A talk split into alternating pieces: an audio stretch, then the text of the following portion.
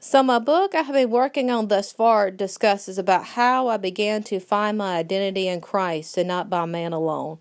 Over the past five years of my life, it hasn't been the easiest for me. And I know that as a young teenage, you know, young adult and adult in their 20s, you know, you're trying to find yourself and you're trying to find your career and you're trying to uh, build relationships with other people and find the people you can trust and that you can rely on. And I guess from time to time again, I found myself comparing my life to others and why I don't have that job or promotion and deal, love life, money, or car like my friends have. And I guess then I was feeling like the biggest failure in my career in love life because I hadn't found exactly what I was passionate about until a couple of years ago when I built up my pet sitting services and I began to find my self esteem and confidence through all that again. And it was just interesting how I learned and adapted to pets' behavior, how I observed their behavior, and got to learn their routine, and they got to learn me. So it was definitely a very beneficial time in my life where I was beginning to take on new leadership skills and build my network and build relationships and knowing what it takes to build up something that you're passionate about. And I don't know about you and what um, struggles you have gone through, but I just want you to know this that God has a plan and a purpose for each of our lives. And I think He wants us to go out of our comfort zone and explore different avenues. And having a pet sitting business, especially, got me out of my comfort zone, now the degree I was in.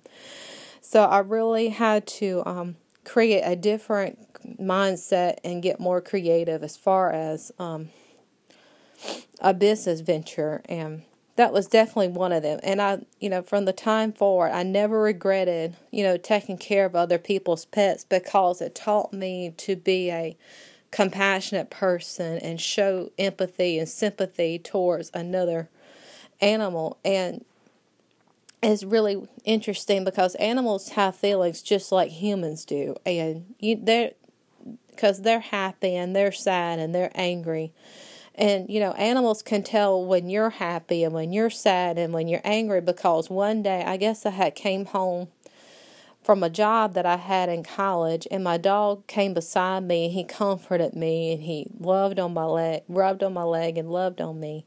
And he knew that something was wrong when he looked into my eyes and he saw someone's eyes that were glazed over. And I looked at myself in the mirror that night and said, this is going this is enough and i'm not going to uh, put myself down if i make mistakes in my job because everybody makes mistakes and we're all are held accountable for our actions and we just all have to keep pressing forward through our mistakes and learn from them and i began to spiral into this guilt and regret of things that i've done. I've, I've always been a person that's been hard on myself and, you know, just, each and every little thing I did that was positive, such as affirmations and reading the Bible and really immersing myself into God's Word, that I began to realize what He wanted me to do and where He wants me to go. And I guess the Bible verse that helps me to um, not compare myself to others is Romans 14, verses 5 through 8.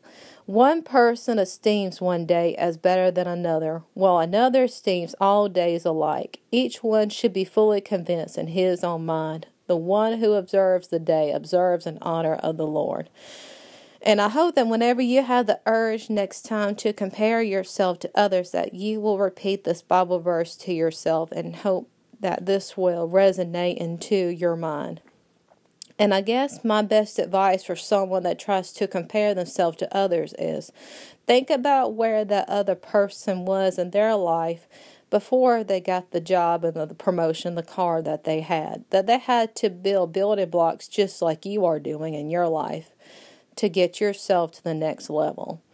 So, just a little um, last reminder that don't compare yourself to other people and just know that you are enough and that you are doing great things. Every little amount of time and effort you're putting into um, your work and into your relationships will pay off. Um, I hope to see you on the other side and check out my website at www.charactersandwords.webs.com. I'll see you there.